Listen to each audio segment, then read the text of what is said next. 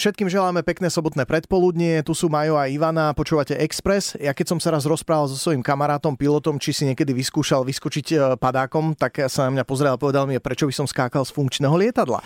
A to má to lietadlo motor. A teraz si predstavte, že sa ocitnete niekde hore v lietadle, ktoré motor nemá. Práve teraz sa budeme rozprávať o lietaní na vetroňoch e, s predsedom aeroklubu v Poprade, Ľubom Hurajtom. Ľubo, ahoj, pekný deň. Pekný deň, prajem. No, ja už viem teda, že hovoríme o lietadle, ktoré nemá motor, ale kolesa a podvozok má ako ostatné lietadla, to si mi vysvetlil, tomu rozumiem.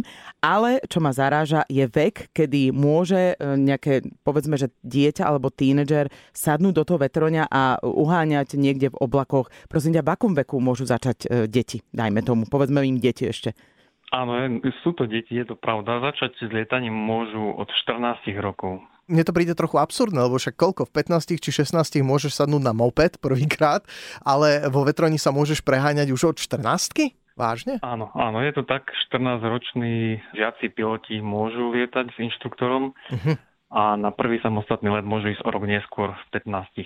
Mm-hmm. Neblázni, to je neuveriteľné. Ako mám 9-ročné dieťa, ale že by som si predstavila, že o 6 rokov ho mám posadiť niekde a nechať ho tam lietať samého, e, pre mňa nepredstaviteľné. Prosím ťa, čo musia oni absolvovať pred tým, aby mohli vo, v podstate tie deti e, lietať aj samé, ale aj s tým inštruktorom? No, ten postup je pomerne zložitý, alebo zložitejší ako u, iný, u iných športov. A predpoklad, aby mohli byť zaradení do výcviku, je e, dobrý zdravotný stav. Mm-hmm ten sa posudzuje u leteckých lekárov, u špecialistov. No a tí, ktorí touto zdravotnou prehľadkou prejdú, budú zaradení do teoretického kurzu. A ten pozostáva zase z deviatich teoretických predmetov, ako aerodynamika, meteorológia, letecké predpisy a podobne. Mm-hmm. No a po úspešnom absolvovaní tohto teoretického kurzu sa môžu posadiť priamo do lietadla a letieť s inštruktorom. V každom prípade je to vzrušujúce, ja to nazvem takto, lebo musí to byť neuveriteľný pocit len tak si niekde letieť, ale zaujíma ma, že čo sa udeje v prípade, keď e, ja hovorím, že je to nebezpečné, ale sa udeje, že sa zmení nejaký vietor alebo udeje sa, že príde nejaká búrka, tak čo vy tam hore potom bez toho motora robíte? E, to je práve tá výsada pilotov vetroňov, že sú povedzme skôr poloprofesionálni meteorológovia, že musia počas letu vyhodnocovať to počasie neustále, sledovať jedným okom mraky, vietor. A keď príde k zhoršeniu počasia, mm-hmm. tak buď sa ten pilot musí včas rozhodnúť vrátiť sa na domovské letisko, alebo keď už je ďaleko, tak vybrať si vhodnú plochu na pristátie v teréne. Vetroň samozrejme sa do vzduchu dostane tak, že ho tam vytiahne motorové lietadlo, potom sa odpoja a aby to nevyzeralo, že len teraz letí si smerom dolu a niekde pristane, tak vy vyhľadávate teplé vzdušné prúdy, je tak? Áno, presne tak. A tie sa dajú veľmi jednoducho vyhľadať buď podľa povedzme farbenia zeme, Aha. ako napríklad keď je pole porané je tmavej farby, a viete, že keď máte na sebe v lete čier, čierne tričko, tak sa e, zahreje rýchlejšie ako uh-huh. biele, tak presne takto to funguje aj v prírode.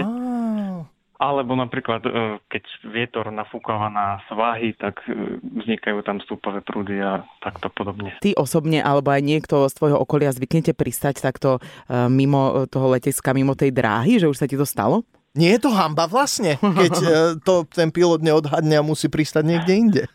No hamba to nie je. Určite v každom prípade je to vtipná príhoda večer pri pive, ale, ale je to úplne bežný postup, nie je to žiadna mimoriadná vec Aha. a stáva sa to hlavne na súťažiach. No e, ja teda musím povedať, e, že som naklonený tomu, že raz dúfam, že sa dokopem k PPLAčku, teda licencii aspoň na malé jednomotorové lietadlo, ale vetroň, tam mám veľký rešpekt. Stále si tak hovorím, že sakra, zostaneš hore vo vzduchu s lietadlom bez motora, že mám pocit, že to je nebezpečnejšie ako to klasické lietanie. Je to blbosť asi však?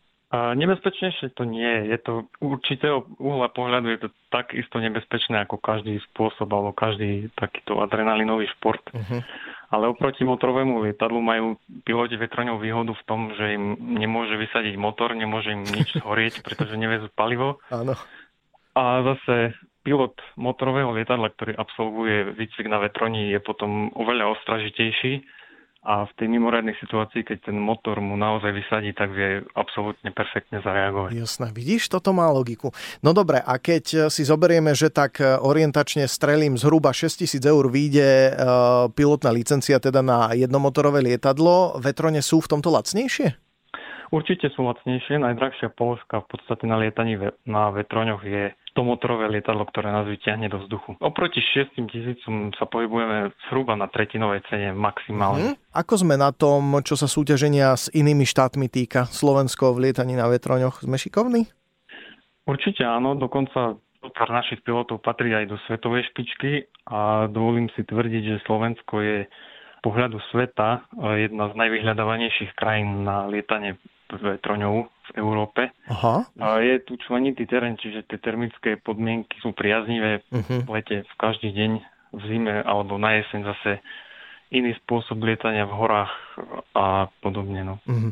no e, také základné informácie teda sme dostali, niečo sme sa nové dozvedeli a netuším, že koľko ľudí z tých, čo nás teraz práve počúvajú, sa rozhodnú, že idem si vyskúšať vetroň, ale želáme lietaniu na vetroňoch e, na Slovensku všeobecne, aby malo čoraz viac a viac priaznivcov. My ďakujeme za všetky tieto informácie šéfovi aeroklubu v Poprade e, Ľubovi Hurajtovi a mm, želáme ti pekný deň. A ešte veľa hodín strávených tam hore, predpokladám, že ako šéf aeroklubu aj ty lietaš. Áno, áno, aj ako inštruktor. Peknú sobotu, ahoj. Ďakujem, peknú sobotu všetkým.